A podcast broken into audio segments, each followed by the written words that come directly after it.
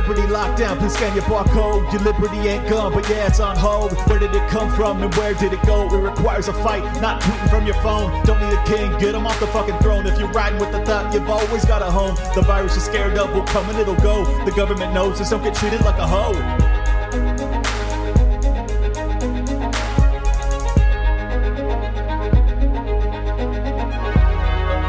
Welcome, everybody, to a live stream edition of Liberty Lockdown. This is Clint Russell. Thank you for joining us, as always. Uh, so, if you're concerned after last night, you're not alone. I have Paul Manafort here to talk a, a little bit about it, as well as his new book, uh, Political Prisoner. It's going to be a very interesting conversation. I uh, I have a tweet that's going highly viral from last night, and uh, we'll certainly talk about that too. I am perplexed as to how we've gotten here as a nation truly. Um, anyways, before we get started, I want to thank our sponsor for today's show, and that is careerhackers.com. If you are in the position of looking for a different job, different field, or simply were treated like crap over the past two years because they tried to force something into your body, or you just want to get more money, there's lots of reasons to do it. Now's the time. Well, the uh, employment numbers are still low because they look like they're starting to tick up. Do not wait another moment. It is completely free. Go to careerhackers.com and sign up for the daily job hunt. It'll give you a little bit of tips and information on how to stand apart in the crowd and make sure that you can get that job of your dreams. Without further ado, the man of the hour, Mr. Paul Manafort. Welcome in. Thank you, Clint. Good to talk to you today. Absolutely. Well, you've had quite the adventure. I mean, as adventurous as our nation's past couple of years have been, I think you've had an even more adventurous one. So, uh, welcome to the free world, sir it's good to be in the free world. Until last night, I'm starting to wonder about things. Yeah, I know. Are are we in the free world? That's a good question. So that's what I wanted to start uh, start off with. Is did you get a chance to to watch Biden's unifying speech that made me feel as if I was at a Nazi march? I, I, mean, and he believes as long as you are willing to step toe to anything he wants and that the woke left wants, the country's unified. Yeah, you exactly. believe in the Constitution if you believe in your Bill of Rights, if you believe that you have a right as an American citizen to have your own opinion, which could be in a disagreement with the government, then you are uh, a fascist and you uh, you need to be destroyed. That's the Biden world. That that was the Biden speech last night. Uh, truly stunning. Uh, you know, you, you've you've got to witness it firsthand, but the the framing of Donald Trump's speeches throughout his presidency, where they would, you know, parse words out of context and you, you have the uh, the Charlottesville march, the good people on both sides, even though he goes on to condemn condemn all of the white nationalists that were present. And it's just it's just astonishing that then you have this speech, which the first I'd say 15 minutes of it was the most overtly fascistic rant I have ever imagined a, a United States president leveling, maybe, maybe, since the 1800s or something. Um, anyways, what what what did you think about it? What did what did I you have the takeaway? Give them more credit credit where credit is due. They set it up like they wanted to set it up. This was a, a dictator, you know, c- you know, commanding the the uh, support of the country and calling all of his enemies, uh, all of his all of those who disagree with him, his enemies, and having the military behind him to let him know we're coming after you. I mean, it was the most anti-American speech in my lifetime, and I suspect there's never been a president who's ever given such a uh, a sedacious speech. I mean, yeah. if Donald Trump had given that speech, even not as president, if he gives that speech today, uh, they would come down on him as the greatest threat to democracy since the last thing Donald Trump did. I mean, it, it, that's how outrageous it was. And, and, the fact that the media could sit there and kowtow to what he said last night is a, a condemnation of the media. But it's also is points to the fact that's why the media has no credibility in America with the American people today. That's why they now, in some polls, are ranking below the Congress in credibility and approval. uh, and and until they take on their job as steward of the Bill of Rights and the right to free speech and to call out our you know what, where things are going astray, then they don't deserve to be listened to or, or paid attention to.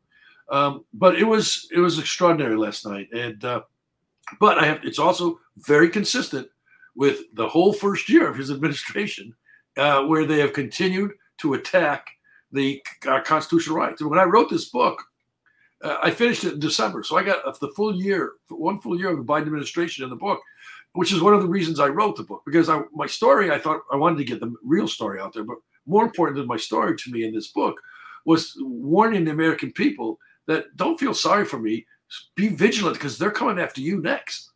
Indeed. And in the course of last year, we saw parents at school board meetings being called domestic terrorists. We saw uh, victims of crimes being the bad people. We saw you know people who uh, who you know were were uh, trying to protect themselves in the border as being wrong. Uh, demonstrators on Capitol Hill, not those who committed crimes, but who were going to have to express their free rights, being put in jail with no habeas corpus, no right to see their attorney for over one year. Are you kidding me? And and so that was last year. This year we've had the Disinformation Bureau, where uh, where if you dare to say that you disagree with the Homeland Security definition of what's American, under this bureau they could censor you and designate you a domestic terrorist. Fortunately, that got blown away, but it signaled this speech last night because right. it's direct in line with the speech last night. And we now have 87,000 armed IRS agents coming out to red America to, t- to take our check taxes, send you to jail, just like they did under Obama with conservative uh, foundations that uh, the IRS was targeting. It's the same game. So yeah. last night was not standing by itself in isolation.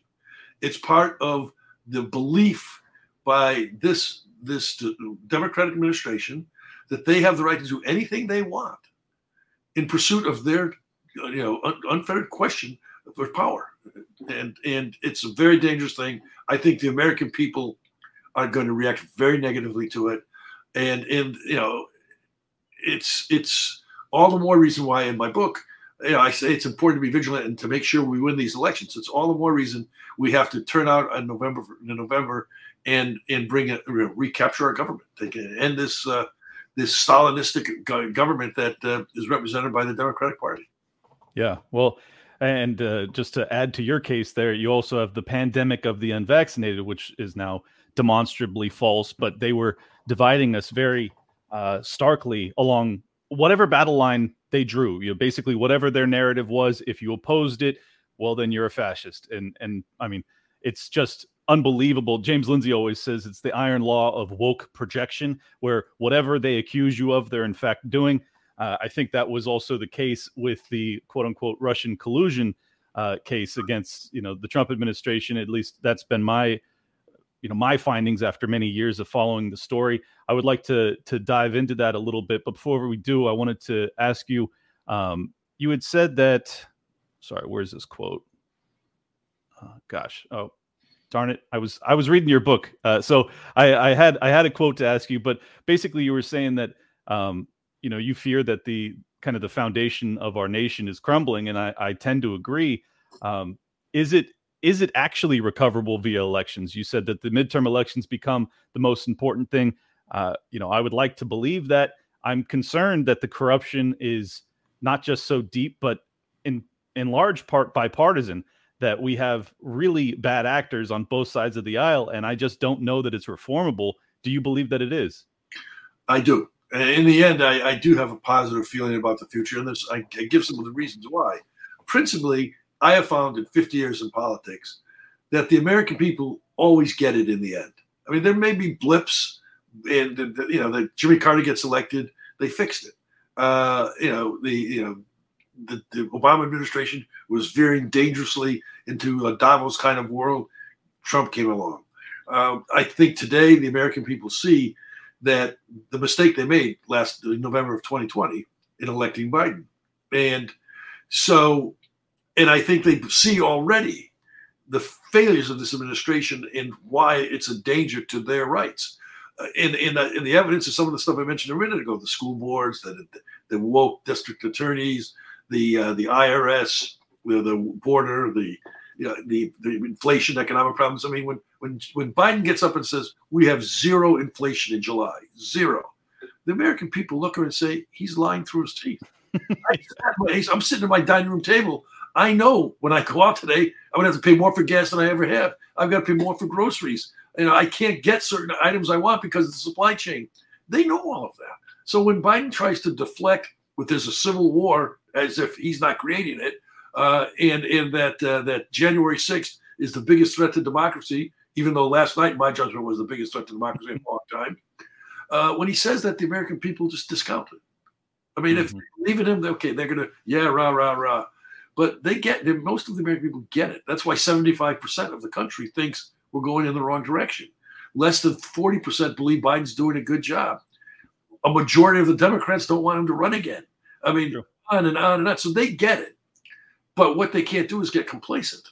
Mm-hmm. That's what my book is, is focusing on is, you know, recognize what happened to me. Don't feel sorry for me, but make sure you don't get put in this same situation. And the way you do it is you take back your government. And that starts in November. And I think it's happening. Uh, the media is going to distort it when you're reading now this resuscitation of the Democratic Party for the November elections. Nancy Pelosi may get uh, get uh, reelected. Baloney. No, happening. It's it's another one of the hoaxes meant to distract us, to discourage us, to get us to uh, to back out, back off. It's not going to happen.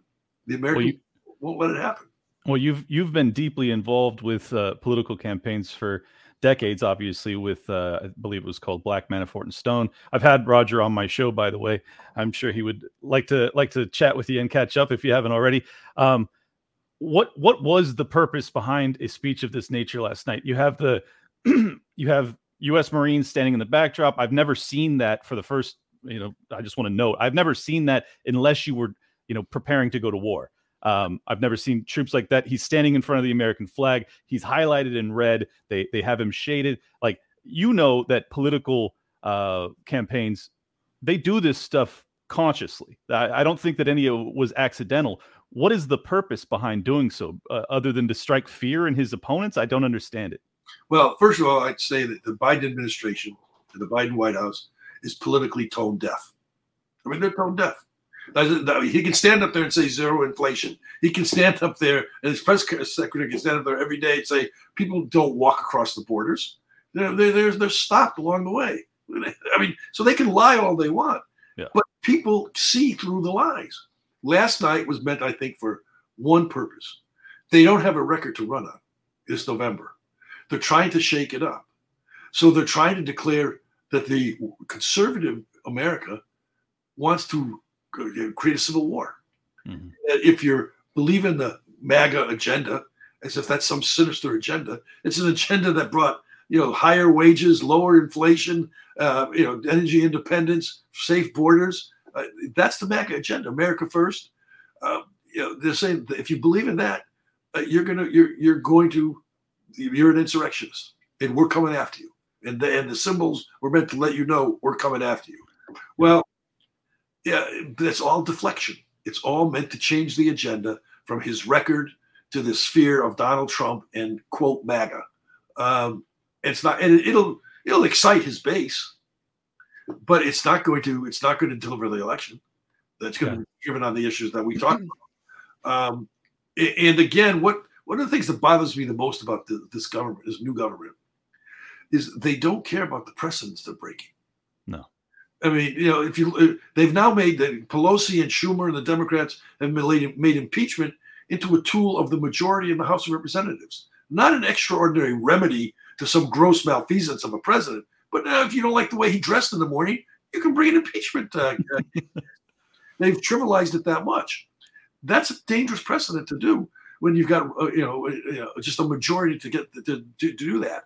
Number two, they have made the tax on democracy to, to be a, a joke. I mean, anything that's in opposition, they're the fascists. Anything that you say against their government is is uh, is a threat to democracy. But what they say that undermines your constitutional rights is them protecting the Constitution.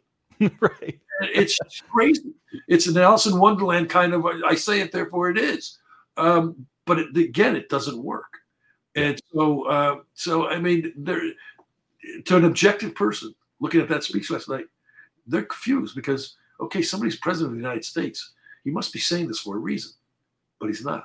It's all political power and and and, and trying to protect it, um, and and it puts the American presidency and our democracy in danger when Big can, I mean, they're the radicals, not, not, Donald Trump, who wants there to be free speech and wants there to be right. To be, our, go through our Bill of Rights. Trump's for those Bill of Rights. You go through the Bill of Rights. Well, Biden was against. I mean, Biden's against them. It, those he talks the talk, but he's been lying all the way back to his college days when he plagiarized his test and, and papers.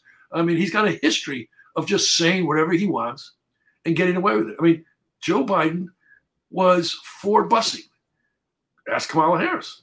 Joe Biden was the principal sponsor of the crime bill that put more young black people in jail than ever than any other bill in, in, in recent history. Joe Biden was best friends with the Grand Wizard of the Ku Klux Klan in West Virginia, uh, and now he's the protector of the black black Americans. Yeah. Break, I mean, but his whole career is built on lies and changing positions based on what's in his interest, not what's in the interest of the American people. And I think he's just overreached this time. He's he's not he's not going to get away with it. Well, I sure hope you're right. I I mean, I have to imagine there are some moderate left leaning or Democrat voters that that watched that last night and were like, "What the hell is happening here?" Um, I hope. I mean, I, you said that it'll fire up his base. I think it'll fire up his base, but the base that's fired up by that was probably already, you know, they're gonna vote blue no matter who. Like, do you really need to motivate these people further? It just seemed as if, from my vantage point, you know, I'm a libertarian, so from my vantage point, it seemed as if it galvanized kind of the libertarian and the conservative side because we are now being lumped together as this you know the the enemy within. I mean that's really how they're framing it. On on biden's first day in office he had a, a memorandum that went out uh, you know domestic violent extremists. He was categorizing people that uh, we've we've now seen via the project veritas leak where if you have a uh, you know anarcho-capitalist flag which is my people or if you have a betsy ross flag which is your people we're all the same we're all potential domestic violent extremists it's it's really an extraordinary time i i I never imagined that it would happen. Uh, and it's it's really horrifying. But I, I wanted to transition into Biden's a definition of unity, unifying the nation. Yeah, right. Basically, to t- everybody who's not a part of you in jail or or uh, under arms. I mean, yep. you know, that's unifying the country. U- unit, unity through division, a, a brilliant uh, strategic decision. Um, so, what did you think of the uh, the Mar-a-Lago raid? Do you have any insight into that? I, I I don't know if it's too sensitive a subject to talk about, but I would like to ask if you have anything. I mean, it's part of the playbook of the Democratic Party, you know, going back uh, really the last 15 years. It's what they did to me uh, in Russia in the Russian hoax. Um, you know, it's take a big a big event, raiding the, the home of a, of a former president, take a big lie. The national security of the country is at is at stake and then anonymously leaking to favored reporters by the same favored reporters who were leaked the stories on Russian collusion six years ago. Uh, you know all the dangers. Trump's going to jail. Trump's a, he's committed espionage. Trump is never going to run for able for president again. Blah blah blah blah. And the reality is that this great threat to national security was sitting there for 18 months, working with the archives, and there was no threat to our American to our, our national security so that there was there were certainly other ways to do it than what they did. This fear, a risk to our national security, was boxes in his basement locked up versus Hillary Clinton's server, which was into the public domain, which we know was hacked by the Russians, the Ukrainians, the Romanians, the Chinese, and that had top secret documents on it. But James Comey said, eh, "Yeah, but there's no threat to our country." But boxes in a basement locked up with no access to anybody, anybody unless you have the key to that door, that's a risk to national security. Right. It's a joke. But they're, they're, again, it, this was part of. I, I think this led to the speech of last night. It was part of their strategy to try and make Trump into the the the theme of their campaign for November, and to uh, uh, to try and get their record record of a, a failure out of the American public's uh, uh view. Um, so it's it's all part of a continuum. It's it all connects, um, and uh, it's not going to work. I mean, it's okay. not work. I mean, it, let's. I mean, even assume that the most egregious thing happens, meaning they they indict a former president for having documents in his basement that he had a right to, and he, you know, they got to prove willfulness. You know, I mean, they've proven in my case, and certainly in others, that facts be damned. I mean, they'll in a in a situation where the jury is uh, a bunch of DC residents who hate Trump, uh, you're already 12 people behind. Uh, uh, and so, in that worst case, that's not going to stop Trump from running.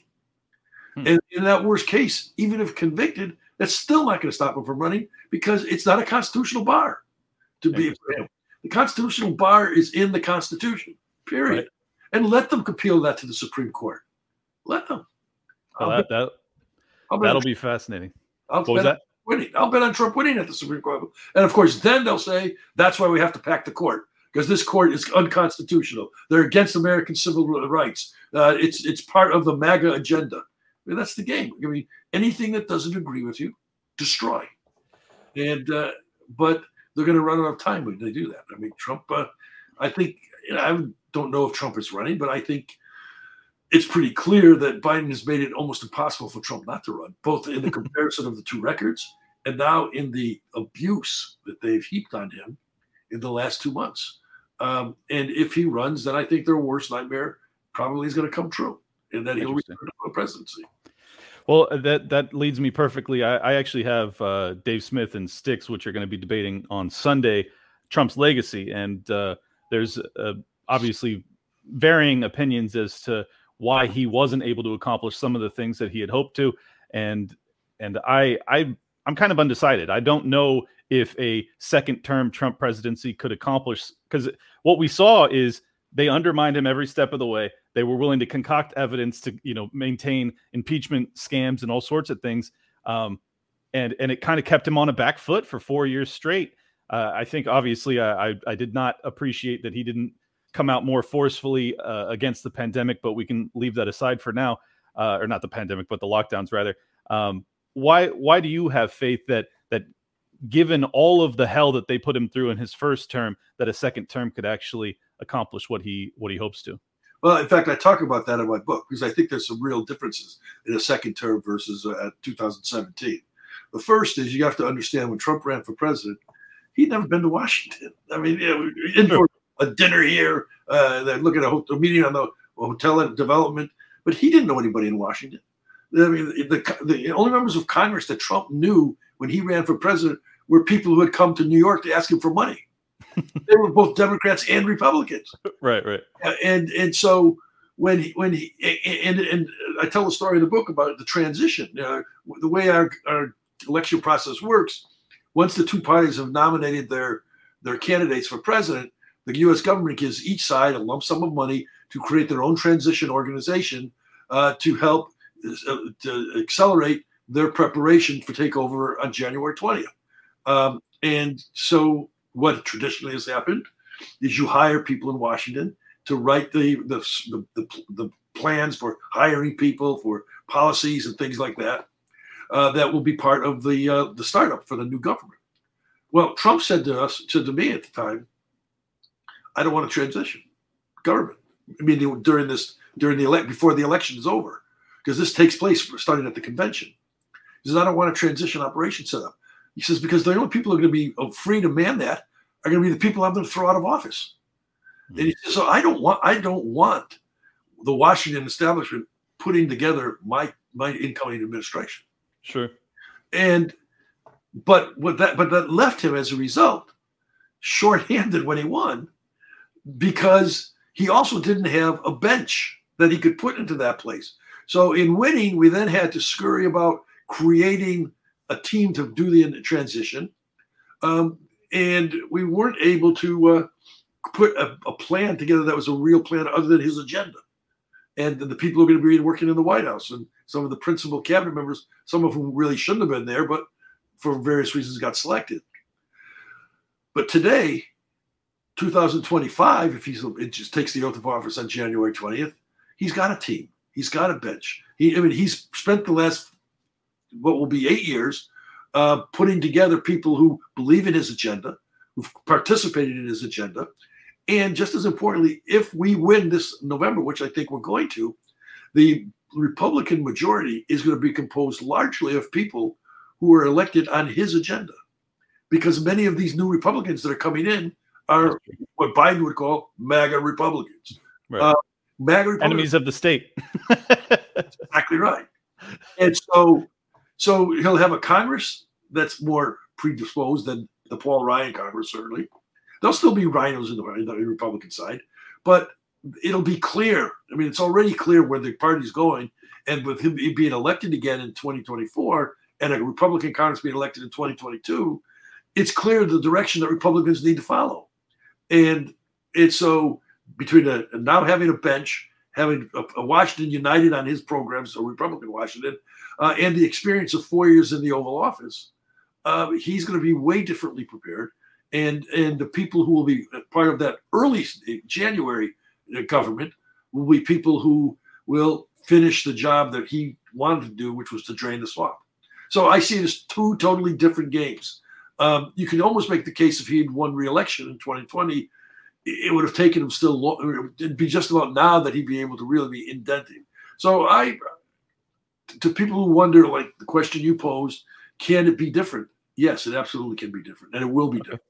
Um, Interesting.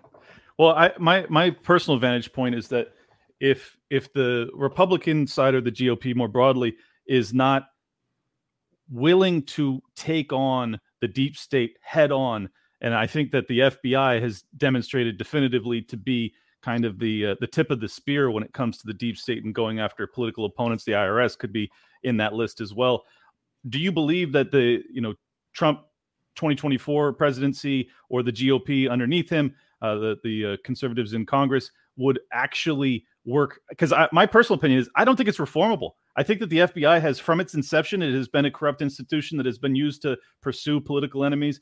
Uh, this is my vantage point. You can certainly disagree, um, but I, I think that abolition needs to be on the table, and I, I think if they're not serious about that, he's going to deal with the same stuff in his second term. Well, I mean, look, your position is well taken. I mean, I think that there's a lot of systemic abuse in the FBI, not just at the leadership level. And my, you know, what I've been telling people is if they're honest people in the FBI, they need to be stepping forward at this time and yeah. exposing the corruption that's there. Now, I don't think we're going to have to wait till 2024 to do that, though, because I think that the new Republican majority, you know, in the House in particular under Jim Jordan, the, who will chair the Judiciary Committee, is going to shine a light on that corruption. They're already putting together the books and the investigations that frame framework to go to expose that corruption not because they're trying to get even, but because it's it's a danger to our Constitution uh, to have our chief law enforcement agency be a corrupt, politically uh, oriented uh, body. And yeah. so I think you're going to find that in in February of 2023, they're going to start shining the light on on Merrick, Merrick Garland's corrupt uh, leadership inside the Department of Justice. And I mean, at least Eric Holder, Holder admitted he was the president's wingman. I mean, he at least said it. I'm gonna, you know, if I want to do something, I'm gonna do it. Merrick Garland, you know, is trying to be a, a fox in sheep's clothing, but he's just a liar. You know, and uh, and, and, and he's uh, you know, he talked to the president, he briefed the White House on the Mar-a-Lago raid. Are you kidding me? Uh, he doesn't have the courage to do that on his own.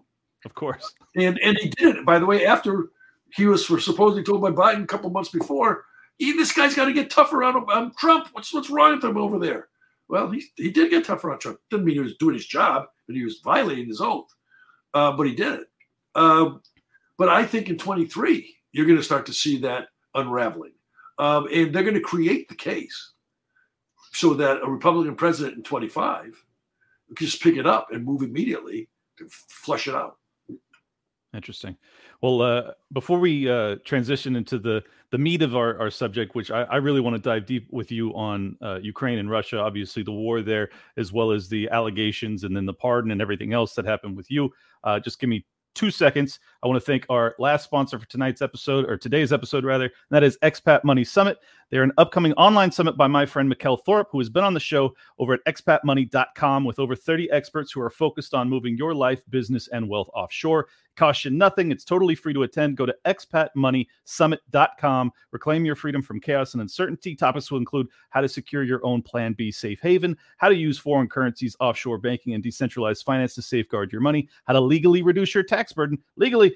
Uh, how and where to safely store gold, silver, and other precious metals. A ton of other topics that are incredible. They're going to have Ron Paul speaking, our guy, it's going to be a great event, cost you nothing. As I said, register now for free over at expatmoneysummit.com. It's a multi day event. Do not miss it. This is your way to fight back against what is happening in the world. Stand up, protect yourself, and find out how to secure your new life abroad. Again, register for free over at expatmoneysummit.com. And without further ado, we're back with part two. Uh, so let's do it. Let's dive deep, man. Because I, I, I personally, as I said earlier, it's the iron law of woke projection. Whatever they accuse you of, they're guilty of. We now have, in my opinion, pretty hard evidence that Hunter Biden was kind of a front man for the business dealings of his father in both Ukraine and China that is essentially what they accused you of. If you could try and give us your your version of events and tell us what the truth is going on with business dealings over there. Sure. I mean, just to put a period at the end of what we just talked about, I talk about all of those issues in the book because I wanted to make the point to the audience that they need to be vigilant and they cannot give up uh, uh, mobilizing to to defeat the enemy now, not in the future, and that they have the power to do it. You know, they they situ and you know that was the main reason I wrote the book. The other reason I wrote the book is your second your question just now. I wanted to get the truth out of what really was going on, mm-hmm. not the leaked lies and anonymous sources were, were promoting. And, and the fact that I wrote the book and finished the book in December of last year allowed me to get not just the Biden administration's first year in the, into the book, but the Durham investigation trials into the book. Mm-hmm. And, and some important things happened in the last year that sort of set the predicate for all of the Russian hoax. First thing was that you know he got Robby Mook's, Clinton's campaign manager, to admit under oath that in early July of 2016, Hillary Clinton told him to put out the public lie, to put it into the public the lie that Putin wanted Trump to win and that Trump people were working with the Kremlin. Hmm. admitted under oath this was a lie. I knew it, but that was our strategy was to do that. We also know from Durham that uh, in John Brennan's handwritten notes a couple days later, he briefed Obama on this Clinton dirty trick. So he knew about it. And of course, we knew before the Durham that in July 30th, on July 30th, Peter Strzok started an investigation, Crossfire Hurricane, to get proof of the collusion between the Kremlin and the Trump campaign. Proof that they knew was fake because the foundation of it was a fake campaign, uh, uh dirty trick by Clinton. So right. the White House knew about it. The national the CIA knew about it. The Justice Department knew about it, and yet the FBI still starts this uh, this investigation.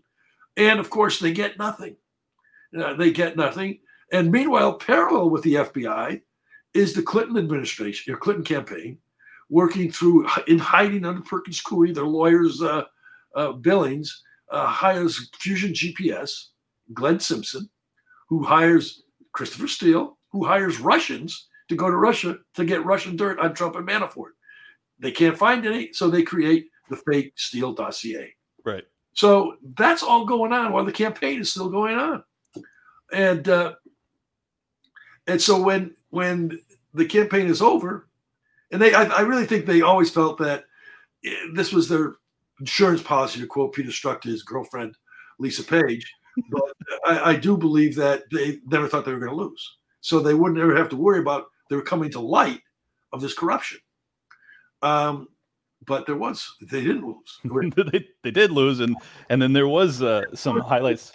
And, and what we found out also on the Durham that's important was in in uh, December of 2015, 15, before I joined the Trump campaign, before I was even thinking of joining the Trump campaign, the uh, White House called a meeting of some of their political operatives and national security people, uh, and Alexandra Chalupa, who was an Ukrainian DNC staff person, uh, and some Ukraine people from the Ukrainian embassy, where they had a strategy of finding dirt on Paul Manafort, because Paul Manafort was in Ukraine for 10 years, working with the government to bring Ukraine into Europe, not working for Putin, working 100% against Putin's interest of bringing Ukraine into Europe. But the reason they tried to find dirt on me was because Hunter Biden was worrying them. We've seen evidence now that the State Department had sent messages to the White House that Hunter Biden is dealing with corrupt businesses in Ukraine. We have to be careful because his father is the point guy between Obama's administration and the government of Ukraine. Um, we know that there was a briefing by the national security of, to the vice president of his of his son's activities. So they were worried that this could all spill over and affect Clinton's campaign in 2016. So they were, tr- since I had worked in Ukraine and they were tr- they were going to they thought maybe that'd be easy to get some dirt on Manafort. Maybe he's working for businesses in Ukraine, and we can show that he's corrupt and deflect. The problem they had is I didn't work for businesses in Ukraine. I could have. I had plenty of opportunity. I was at the top of the food chain. I elected the president and the, the several parliaments, but I made the decision because of the corruption in Ukraine and because my commitment in Ukraine was to bring Ukraine into Europe that I would do no business inside the country other than to let run these campaigns. Which oh, interesting. And so hmm. they were looking for me to have cut a deal with some corrupt oligarch. They couldn't find it. Hmm. But that was that was in 2015. And so as you then move forward, they, they worried about the Hunter Biden exposure back then. Then Clinton decides that that's a unique thing to uh, to peg as uh, something to deflect from her server, and then right through until the elections. And uh, and so the framework is there now. Manafort, Trump campaign, Russian collusion, no facts, all fake stories, um, but a narrative. And they had gotten the media to just de- deal with the top lines and make it into a, a, a narrative of fact, when in fact there were no facts involved at all. I didn't worry up until the election in 2016 because my attitude was this is campaign politics. You know, mm. dirty, but it's politics. After the election, whoever loses is going to go lick their wounds and try and figure out how to win next time. And whoever wins is going to put a government together. I thought Trump was going to win, so I was even less concerned. Um, but I was wrong hmm. because it wasn't politics as usual. They, the deep state viewed Trump as such an existential threat to their survival that they couldn't just lick their wounds and, and figure out how to win next time. They had to destroy him from day one. Uh, and, and, so from the point, so in December, I think right around the time that Trump met with Obama for the first time, Obama calls a national security team meeting in the White House where he wants to get all of the sources that have been collecting all this dirt and, information so they can be declassified for rumor purposes and he orders an, a national security uh, investigation on Russian collusion that would normally take five, six months, and he gives them three weeks to four weeks to get it done. And lo and behold, they come back with this very definitive: yes, Trump committed collusion with Russia. Yeah, no facts. Um, and then they leak that in January, right around the time that the Steele dossier gets leaked. And now all of a sudden, you've got the Steele dossier claiming you know, Trump colluding, colluding with Russia, peeing on beds in Moscow. Manafort was dealing with Page, who was dealing with with uh, Putin's office. I never met Carter Page, by the way. Never talked to him. Wow.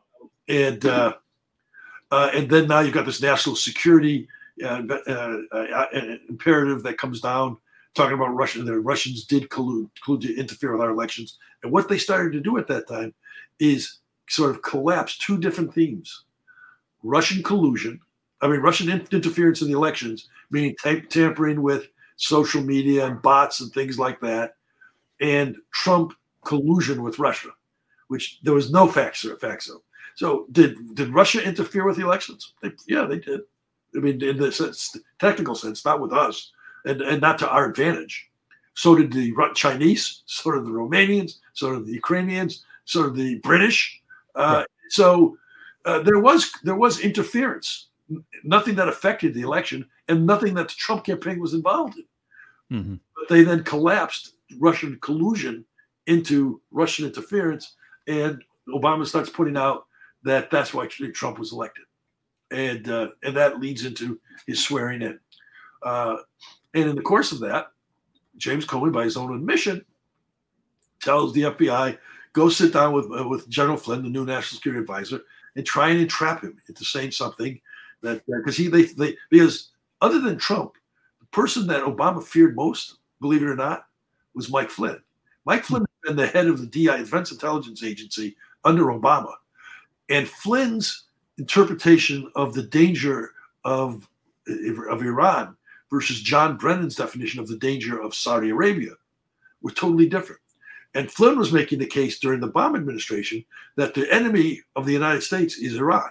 At the time when Obama was trying to build relationships with Iran, and, he, and was blaming uh, blaming uh, Wahhabism in, in, Saudi Arabia. So they feared Flynn coming in as Trump's national security advisor as a guy who could expose the Iranian complicity with the with the Obama administration, the the Jim, John Brennan uh, uh CIA uh, activities which certainly undercut some of U.S. foreign policy in, in the Gulf with the Gulf states, and so he was a target as much as anybody. And and they came up with, and they always do. Trump, you know, they come up with these crazy uh, uh, crimes. Trump violating the National Archives uh, secret documents uh, uh, uh, statute. Flynn violated the Logan Act. The Logan Act was a 1798 act that was created by by the government, U.S. government, to go after British spies. Right. Their system. It's never been ever, ever, ever uh, relied on for anything. It's a, it's an old, ancient, you know, not germane uh, act. They tried to say that Michael Flynn, as National Security Advisor designate, was meeting with ambassadors, in particular the Russian ambassador, and uh, and telling him to undercut U.S. foreign policy under the Obama administration two weeks before Trump took over and Flynn took office. Wow. I mean, it's a crazy theory. I mean, national security advisors always meet with ambassadors. Flynn didn't tell him what to do. He was meeting with people to say, when we get involved, it's going to be a change. Trump said that publicly in his campaigns. If anybody violated the Kerry Act, uh, the Logan Act, it's John Kerry. He was sitting in Tehran telling the mullahs during Trump's presidency not to pay attention to Trump's Gulf policy because we're going to we're going to under we're going to change it. That's a Logan Act violation, not hmm. what Flynn was doing as national security advisor designate. So all of that's happening, and things are now setting up for them to have the intelligence committees start their investigations. And you frozen. Oh, sorry. No, I can still hear you. Can you? Okay. And yeah. and, and yeah. they scared Jeff Sessions into recusing himself uh, for anything Russia because of the he was the chairman of the Trump campaign of the advisory committee, which was absurd. But that's when I knew we have some problems because the deep state was not going to back off. This was an opening for the deep state to go after Trump with a special counsel, not an independent counsel, a special counsel. And this is a distinction I talk about in the book. The independent counsel law allowed an appointment of, a, of an independent counsel that was totally above the government and his own authority could ignore rules and regulations of the Department of Justice in doing their investigation. The Congress, Democrats and Republicans decided this is too much power in one individual. And the investigations of the independent counsel have brought, brought too much damage because of the wide ranging nature. And so they refused to renew the law. But, eh, but they uh, but the Justice Department rules and regulations allow for a special counsel to be appointed who has the authority of a U.S. attorney and he, he's hired for a specific purpose. So that's what Mueller was. He, a, he was a U.S. attorney with a special purpose. From day one, he exceeded his mandate. From day one, which was to to ferret out information relating to the Trump campaign colluding with Russia. And like week one, uh, uh, Andrew Weissmann, who was the principal deputy and who led the investigation against me, went to the head of the unit, the Foreign, uh, Foreign Agent Corrupt Practices Act, within the Department of Justice. Now, when the Black Ledger came out against me in August of 2016, FARA, as it normally would do, reading the headlines, reaches out to the individual and says, You haven't filed. Is there a reason why? And you start a dialogue. And they reached out to me. I knelt down with them. And over three months, we came to a, a, an agreement. I didn't think I needed to file because my work was political in the country, not in Washington. I wasn't lobbying in Washington. I was electing governments in Ukraine, which is exempt from the Foreign Corrupt Practices Act, and I was helping them in Europe, which is not a part of the act. Uh, and in fact, I had had I had hired lobbyists to do the lobbying in the U.S. So I reached an agreement with FARA before the special counsel was appointed. No criminality, no civil uh, vi- violations, no slap on the wrist, no no penalties. Just if you agree to file, then we're, we're cool. We understand why you didn't, but this will make everybody happy. Okay. And Weissmann gets appointed in that first week, calls up the head of the FARA unit and says, What's going on with the Manafort case? And she said, There is no Manafort case. We've reached an understanding. He's filed. He said, Well, I'm throwing it out uh, and, and I'm taking jurisdiction. Wow. Taking jurisdiction over something that the Justice Department already resolved. And I go through the details in the book. And he then proceeded to indict me uh, on an, on a, on a, for violations of an act that I already reached an agreement on with no penalties. uh, and to, to throw me in solitary confinement with a gag order on me, to put pressure on me to give him Donald Trump. Because I was, I mean, I, I never fancied myself as the goal of Andrew Weissmann. I was the means to the goal. Know, if he could get me to, to break, then he I'd give him Donald Trump. To do that, I would have had to lie. I wasn't going to lie. See, here's here's the thing that I've always been confused by. We now know that basically every bureaucracy involved with the Russian collusion hoax was privy to the fact that it was in fact a hoax. So when when you say that they were trying to hem you up to get you to give up dirt on Trump, you had no dirt to give up. So were they just hoping that you would flatly lie to back up their case? Absolutely. Okay. Absolutely. They, you know, I spent 50 hours dealing with the special prosecutor with Andrew Weissmann. And in the course of those 50 hours, they came at me every which way. And in the book, I lay out what Weissmann's theory was, how he tried to get me to confirm pieces of it, not as a in a linear way, but you know, this here and then there and there, and so that he can then compile it into uh, his narrative.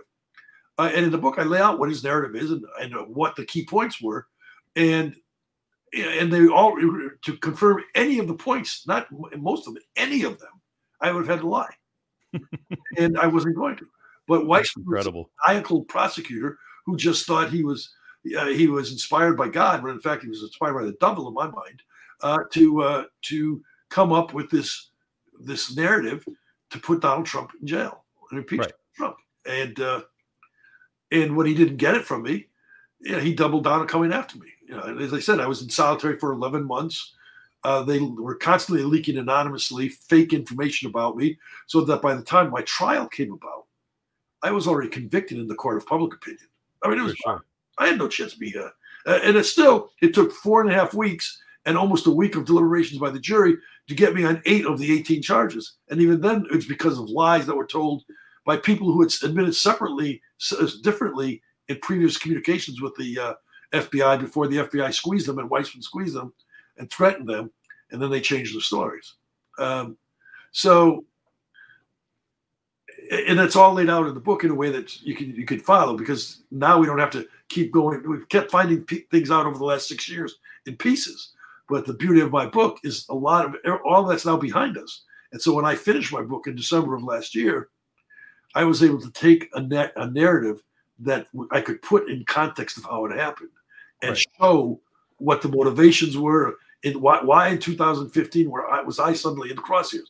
Well, because they're trying to deflect from Hunter Biden, who they thought was exposing Vice President Biden and going to hire Hillary Clinton. Why? You know, we now we can now know that. Why, why would Hillary Clinton, you know, put out this false lie because she was worried about the server? I mean, all this in the end gets back to their corruption and they're trying to expose to cover up their corruption by coming after us, cover up the corruption of pay for play by Hunter Biden, cover up the corruption of the Hunter of the server by Hillary Clinton, cover up the corruption of of, of uh, uh, weaponizing the FBI. it's all their acts right. that they try and, and, and impose on us. Or, and, or Operation Fast and Furious, or I mean, the list goes on and on. yeah, and, and which is why in the end of my book I say okay, this is a terrible story, but don't feel sorry for me.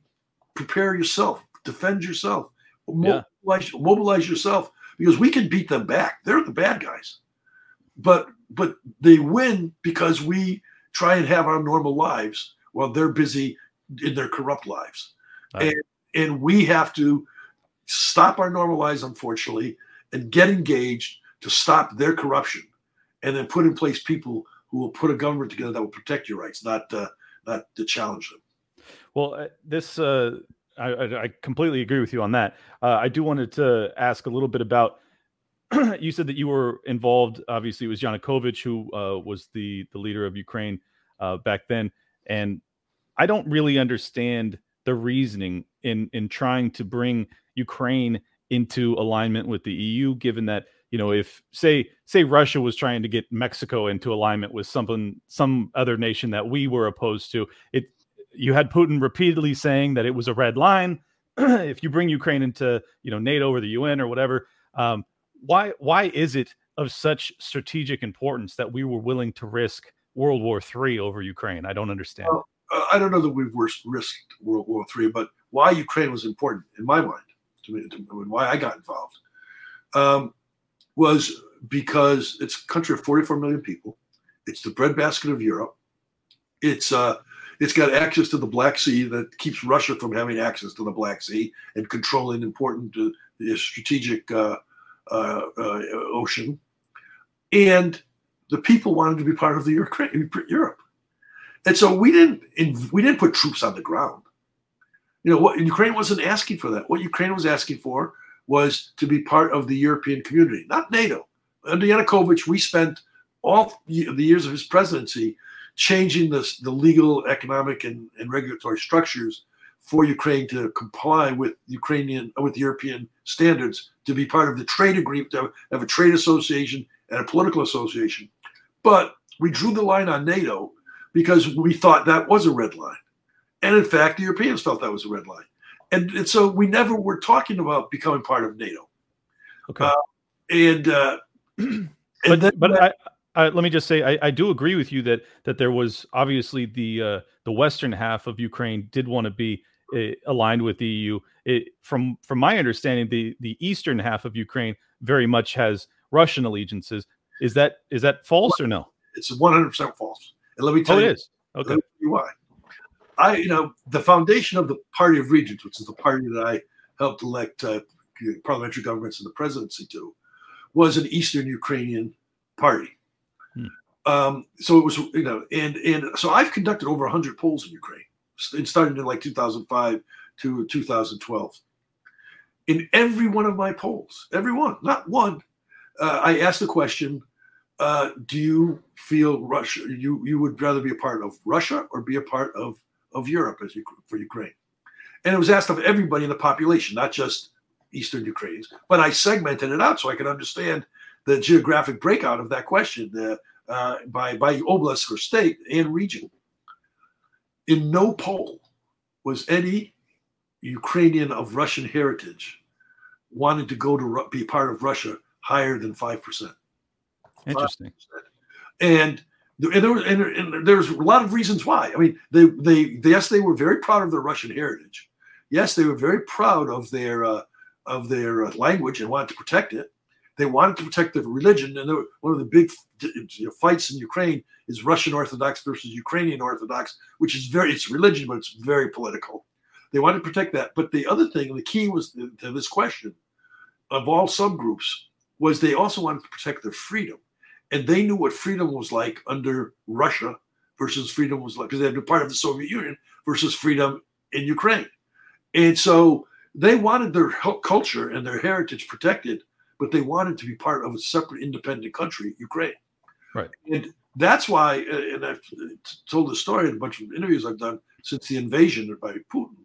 That's why Ukraine was able to stop the Blitzkrieg. It wasn't Western Ukraine stopping it it was the Ukrainian people. I mean, they were coming from Eastern Ukraine to fight the Russians as well as from Western Ukraine because they, as a country, the people wanted to stay independent of Russia. And uh, Putin didn't understand that. I'm sure his sycophants were telling them they're going to just fall into line in Eastern Ukraine. Well, some of the bloodiest fights were in Eastern Ukraine uh, mm-hmm. against the Russians. And wasn't wasn't there a referendum though that that uh, I don't know if it was Donbass or Crimea or or which area that that actually voted to be part of Russia? Is that what happened? Was two things happened in, under Obama. First, he just moved into Crimea and took it over without okay. any penalty at all. I mean, they, Obama jawboned that this was a bad thing, but he got it for free. He just moved in all of a sudden had a base on the Black Sea, which was very important to them militarily.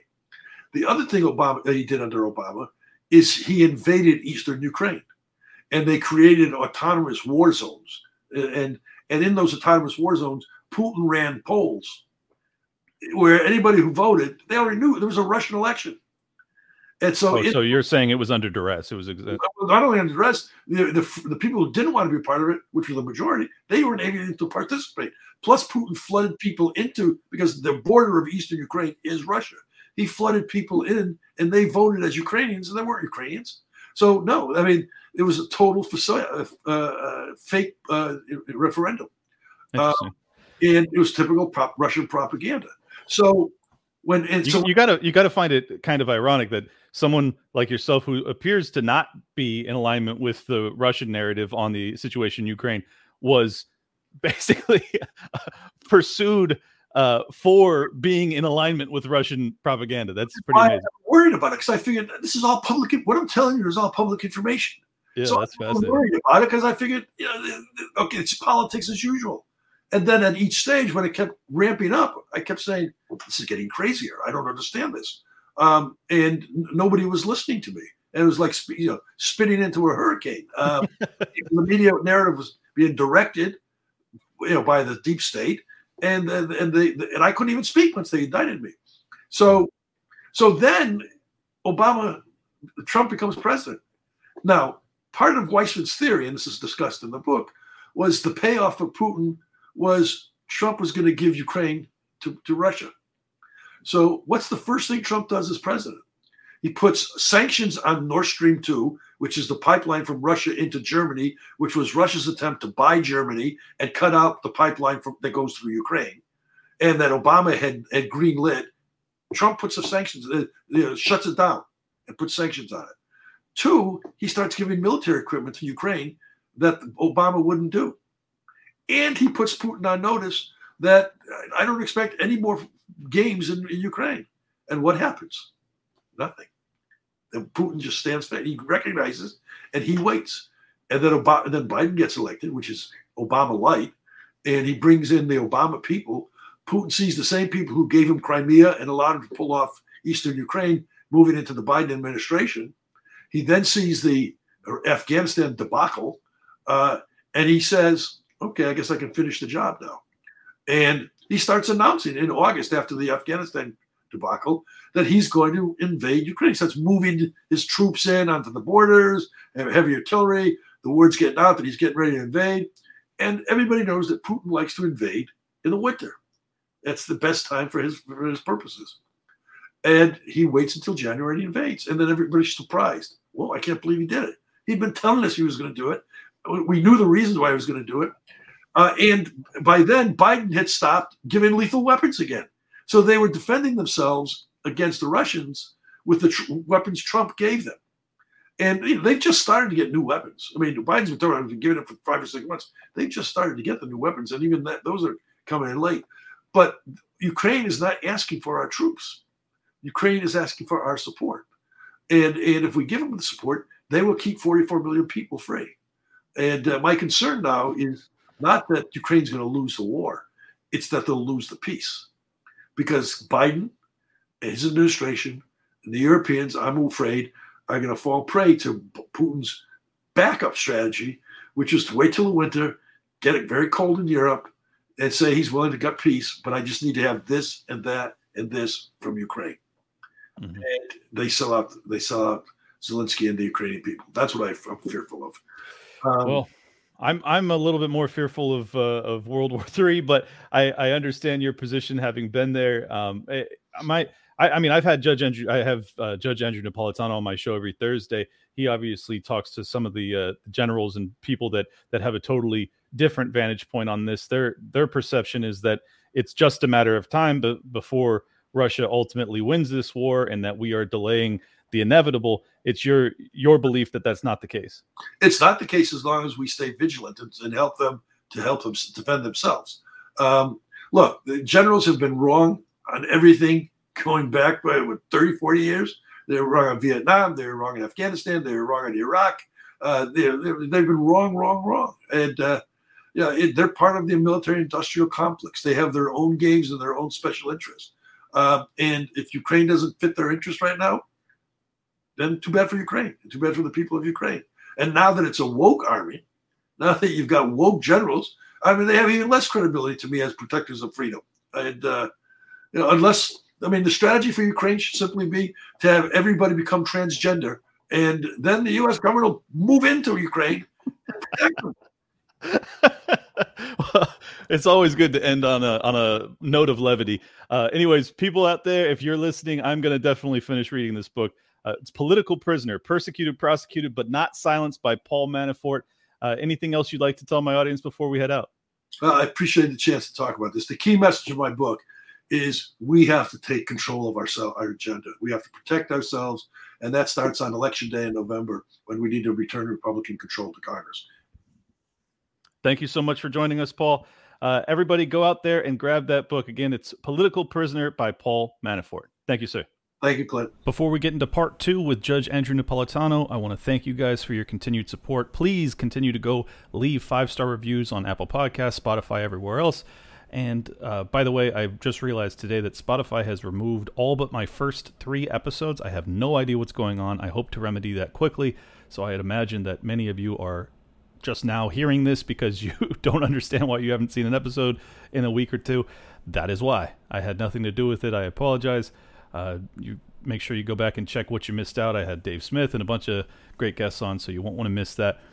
Uh, last but not least, before we start with uh, Judge Nap, go to libertylockdown.locals.com. I will be doing an AMA where you guys can come in on stream with me. All of my supporters are welcome to do so, and uh, and just shoot the shit for an hour. It's really fun. Great to get to know you guys, and uh, great to answer questions that maybe I'm I'm missing that I'm not thinking to answer. So it's they've I've done like three of them now. We always have a good turnout, and people seem to really enjoy them. So it's great to get to meet you guys and get to know you better, and uh, and know the the faces behind the uh, the download numbers because I don't I don't know. Go to libertylockdown.locals.com to sign up to become a supporting member so that you can join that. That'll happen in the next week, maybe 10 days. And then, uh, last but not least, go to toplobster.com to pick up a Liberty Lockdown shirt so you too can become a walking billboard. Without further ado, Judge Andrew Napolitano. It's actually Thursday, and it's Judge Nap Thursday. Thank you so much for joining us, Judge Andrew Napolitano. Welcome in. Oh, always a pleasure, Clint. Thanks for having me on your show. I, I love these Thursdays, and the fact that you've named it after me makes me love it even more. It appeals to my vanity. I'm, I'm a brilliant marketer. I always know how to appeal to my guests. Um, all right, so let's start with this. I, I'm very concerned about the the language that's coming from the executive branch right now. And I want to show some examples because I think it's important for, you know, not everyone's perennially online like us, so or at least like myself, so they probably haven't heard some of this stuff. So I'm gonna run the first clip from uh, Pierre Jean Pierre Karine Jean Pierre. Uh, pretty pretty disturbing. I'm not gonna lie. Here we go. The president thinks that there is an extremist threat to our democracy. Uh, the president has been clear as he can be on that particular uh, piece when we talk about a democracy, when we talk about our freedoms. Uh, the way that he sees is the MAGA Republicans are the most energized part of the Republican Party.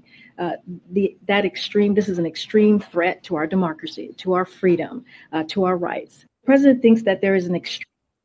so, 70 plus million people who voted for Donald Trump, which is obviously the the MAGA uh, quadrant of our political sphere why are they talking like this? Do you have any idea? I mean, I know it's politics, well, I, but man. First of all, the Republican Party is a threat, but to Joe Biden's presidency, and right. rightly so, and to the dominance in the government of the Democratic Party. Uh, why are they talking that way? They probably took a poll and they found out that in certain places, not far from where I am now, not far from where Joe Biden was born in Scranton, PA, uh, that this uh, type of language, some of which he used uh, just yesterday or the day before when he was blasting yet again the right to keep and bear arms, where he misquoted Justice Scalia on the nature of the right, uh, their poll probably told them that this does resonate with people. Uh, it's an insult. To call people that disagree with you extremists, but I think it probably goes in one ear and out the other. Well, Perhaps, but uh, let me let me run you one other clip from Joe Biden yesterday because it is, uh, it's it's not as if it's like a one off, and I, I, grant you, it's probably a polling issue that's that's uh, encouraging them to do this, uh, desperation with the midterms, but it's such a terrible precedent to set. Here we go. Let me say this to my MAGA Republican friends in Congress. Don't tell me you support law enforcement if you won't condemn what happened on the 6th. Don't tell me.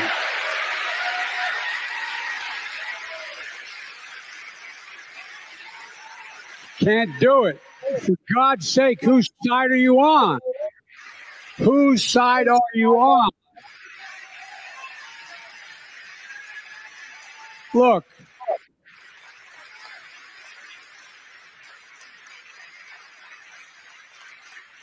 You're on the side of a mob the side of the police. You can't be pro law enforcement and pro insurrection. So first off, uh, I'd like your opinion. It was January 6th, in fact, an insurrection.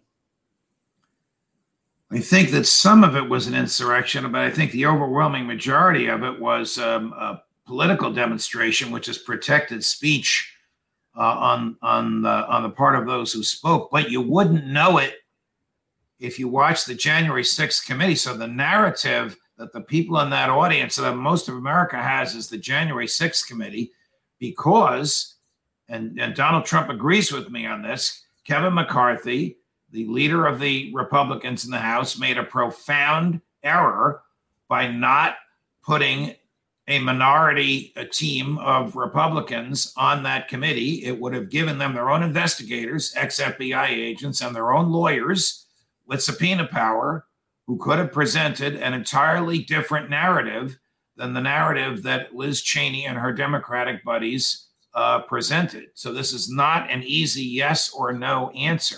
Most Americans think it was a mob insurrection because that is the inaccurate and unfair and one sided view that the committee presented. McCarthy made a mistake by not allowing the other side to be presented, and you can't unring the bell. I don't know how he's going to change uh, everybody's minds.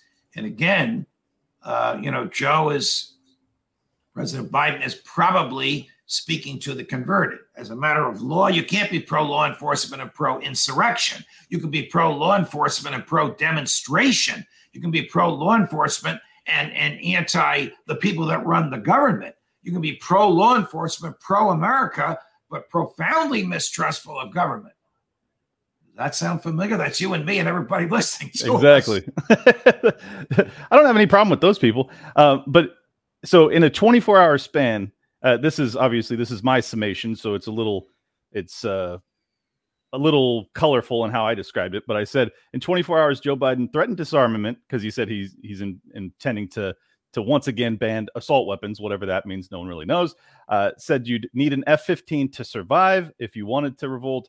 Uh, claimed AR-15 rounds uh, fly at I think it was four times the speed of any other round, which is obviously nonsensical. He then labeled half the country as you know semi-fascist or whatever he said, and then he also lied about cops being killed on January 6th. I think for of all those things, what what concerns me most is the fact that they aren't concerned with the truth anymore. We're we're a year deep into this.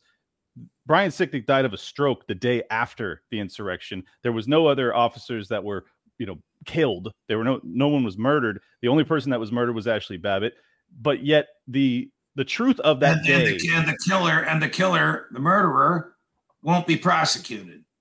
Right, of course. And I don't even think he was investigated. But uh, how is it that that they can be so detached from reality and carry forward this narrative after a months long investigation into this i just don't understand it. Like how is this well, again again their polls must have these people don't do anything without polls and i'm not critical of polls republicans use polls also. Of course. But i am sure uh, that they ran those lines before uh, focus groups before the president uh, articulated them. I mean it doesn't resonate with you or me or the or the good people watching us now but it probably resonates with wherever he was when he said it. I think he was in Pennsylvania, not far uh, from uh, where I am. I know he was in Pennsylvania when he made those absurd comments uh, about guns. You think you need a, a uh, an F-15, which is a fighter jet, to protect you? Just look at what's going on in the streets in Ukraine. Any kind of a weapon will protect you from someone coming at you with a with a similar weapon. The right. right to keep and bear arms is not the right to shoot deer. It's the right to shoot bad guys when the police can't get there, like somebody trying to kill innocent people in a in a shopping mall, and some 22 year old kid, licensed and trained, takes out his gun and puts him away and saves innocent lives. It's the right to shoot at people trying to take your liberty away, whether they work for the government or whether they don't. That's not me. That's Justice Scalia in the Heller opinion. Speaking of the Heller opinion, also Joe Biden in Pennsylvania misquoted Justice Scalia. Uh, he, he claimed that Justice Scalia wrote that the right to keep and bear arms comes from the Second Amendment rather than is secured by, which is what Justice Scalia wrote, the Second Amendment. Justice Scalia recognized, and it's it's paramount in the Heller opinion, that the right to keep and bear arms is an extension of the ancient right to self-defense. I'm, I'm pointing to my heart because it comes from your humanity. It doesn't come from the government. Second Amendment doesn't create the right, just like the First Amendment doesn't create the right to free speech. These amendments theoretically keep the government from interfering with these rights. Yet, I wonder if he passed constitutional law when he was in law school. Get your basics on the Constitution right, Mr. President. And if you want a private tutorial, I'm right here. he needs you. He needs you bad. Um, so this this trend that, that I'm trying to demonstrate right now is that there's a real detachment from reality, and it's coming, in my estimation, largely from the Democrat Party. Uh, for instance, just last week, California banned gas fueled cars until the year, uh, I'm sorry, they banned them effective 2035, where no one, it will be illegal to sell a gas fueled car in California in 2035. I kid you not, one week later, they have brownouts and they send out letters to everybody saying, please don't charge large, uh, you know, utilities or whatever, or large uh, appliances. That includes electric cars. Are these people on a death march in in the name of carbon reduction? Because it certainly strikes me as such. Well, uh, they're they're rivaled by the crazies here in New Jersey. These two governors, each of whom wants to run for the Republican nomination in 2024. They think that um, that Biden won't. Maybe they know something we don't. Gavin Newsom in California, Phil Murphy uh, in New Jersey. Uh, they both have uh, huge majorities, veto proof or uh, majorities of hard left legislators in both houses uh, of their uh, legislatures. and they both are now free to do what they want. They don't care about the Constitution. They don't care about basic common sense. This is not the Constitution. This is basic reason. There isn't enough electricity to run an air conditioner in everybody's home. How is there going to be enough electricity uh, to fire up an electric car? You know, you can't have a perfect world. You, you, you have to have uh, a balance. You, you tolerate a little bit uh, of interference with the climate in order for convenience and in order for everything else to work. They don't see it that way. And, and you know that the voters get what they deserve. California and New Jersey are crazy places that they just, even though I live in New Jersey, that they just keep uh, sending these same crazies uh, back into uh, office. Yeah. Look at this crazy woman in New York that is running for governor. She is the governor now. She hasn't been elected. She became the governor when Andrew Cuomo uh, resigned. Yeah. Uh, her new legislation on guns makes it nearly impossible for you to carry a gun in New York because there are so many gun free zones. Times Square is seven square blocks. She has made 35 square blocks, including Times Square and surrounding it, gun free zones. And guess what? There are signs there that say you're entering a gun free zone. Who the heck is that going to deter? Is it going to deter the crooks? of course not. They know, just like Uvalde, it's like shooting fish in a barrel. I'm in a gun free zone. Nobody here can come after me. Nobody can defend themselves. It's sick. No, it truly is. And I just want to show one more 30 second clip demonstrating that this is a global phenomenon. This is not strictly an American one. I wish it were because then I would have some escape hatches to flee towards. Um, but unfortunately, that's not the case. We have a uh, the German foreign minister says, uh, well, here we go. But if I give the promise to people in Ukraine, we stand with you as long as you need us, then I want to deliver, no matter what my German voters think, but I want to deliver to the people of Ukraine. And this is why, for me, it's important to be always very frank and clear. And this means every measure I'm taking, I have to be clear that this holds on as long as Ukraine needs me. We are facing now winter time where we will be challenged as democratic politicians. People will go on the street and say, we cannot pay, pay our energy prices. And I will say, yes, I know. So we help you with social measures. But I don't want to say, okay, then we stop the sanctions against uh, Russia. We will stand with Ukraine. And this means the sanction will stay also in wintertime, even if it gets really tough for politicians. It's she overtly no, I, states. she doesn't I care had- about I what the voters think. I mean, it's incredible. I really never heard. Um, I mean, I, I know that the uh, Western European leaders are globalists, but I didn't know they were that irrational. I mean, she's going to have, she probably won't have a cold winter because she works for the government. But the vast majority of Germans will have a cold winter because of Joe Biden's sanctions. And by the way, Vladimir Putin is making more money on oil now uh, than before the sanctions. And the ruble is right up where it was before the sanctions were imposed. Uh, sanctions hurt the, the middleman. Sanctions don't hurt the government. They don't hurt the elites. And in this case, they're not even hurting Russia.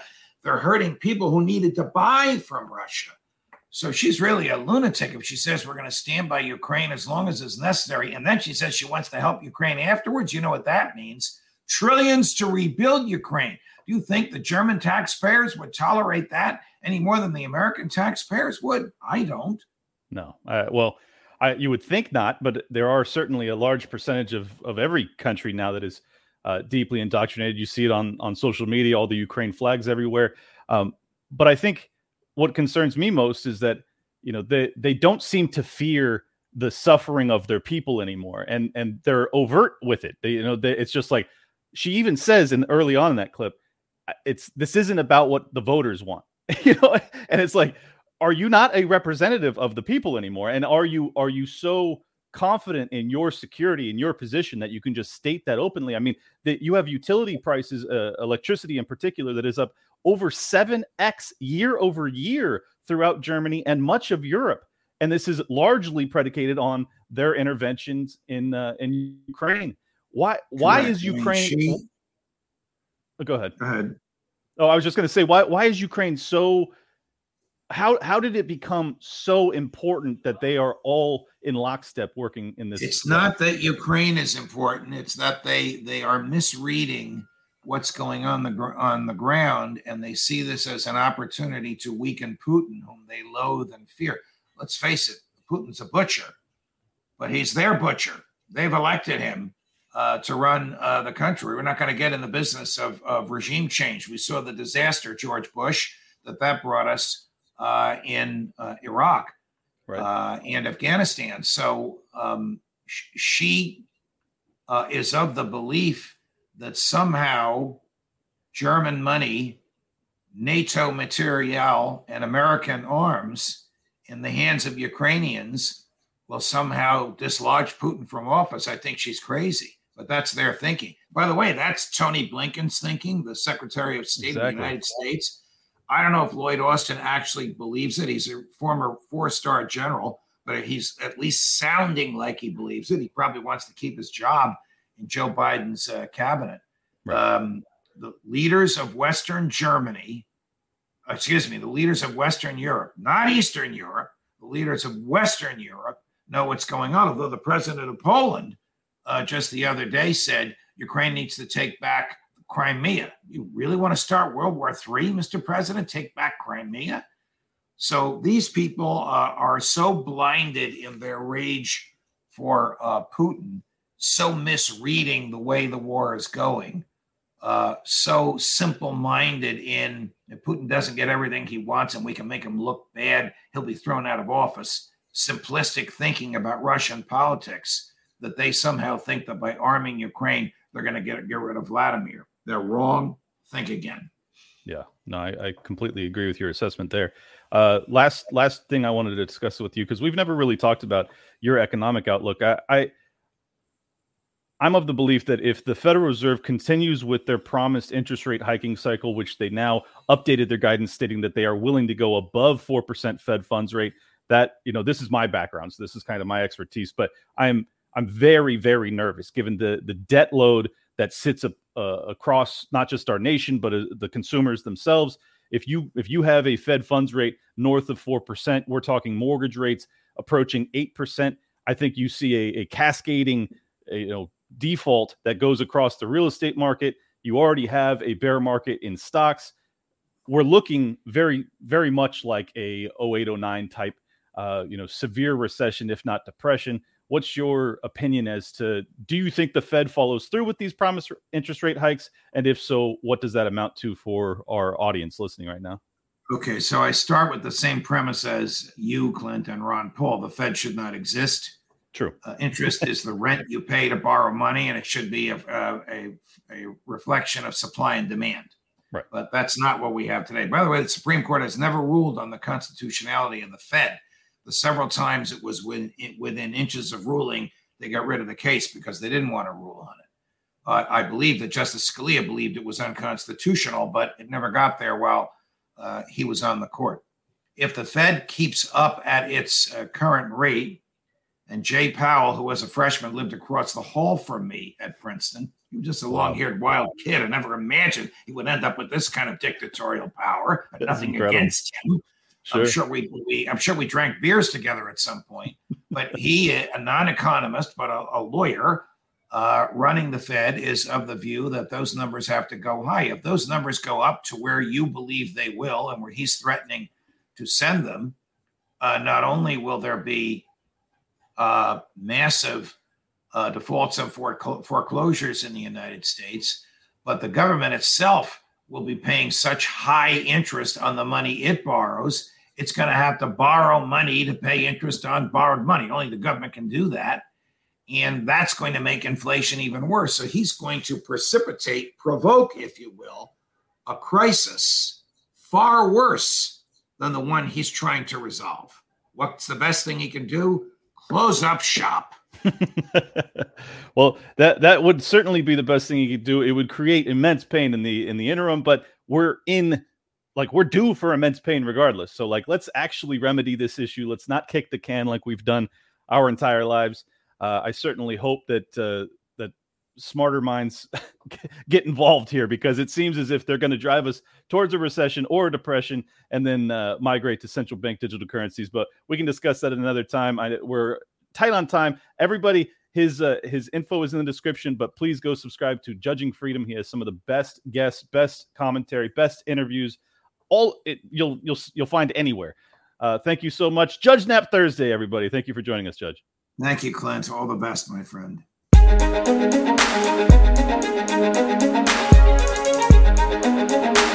Big shout out to everybody that's been with me since Jump Street. Appreciate y'all.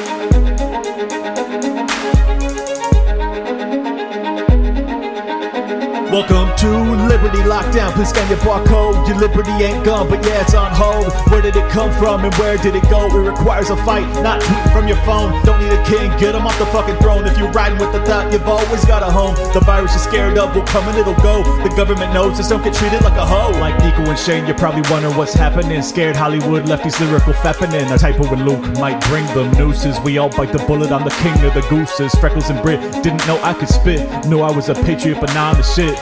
Peter Quinones, invite me on. Which podcaster sends custom songs? Part of the problem? Now I stand with the people. Dave showed the way, but I am unequal. Lions of Liberty, now hear me roar. Beat running out, but I got a bit more. Robbie the Fire, always running his mouth, but I made him a sandwich. Now I'm man of the house. The malice for Nick, but you're welcome to quit. Or win over BLM with the fire I spit. Friends against government just call us fags. Copy the Cairo, put mummies in the bag. Liable opinions get thrown on the ground. Silky Smooth Tom was the only sound. Getting so hot must be Air July. Screaming in the mic, a rip for 59.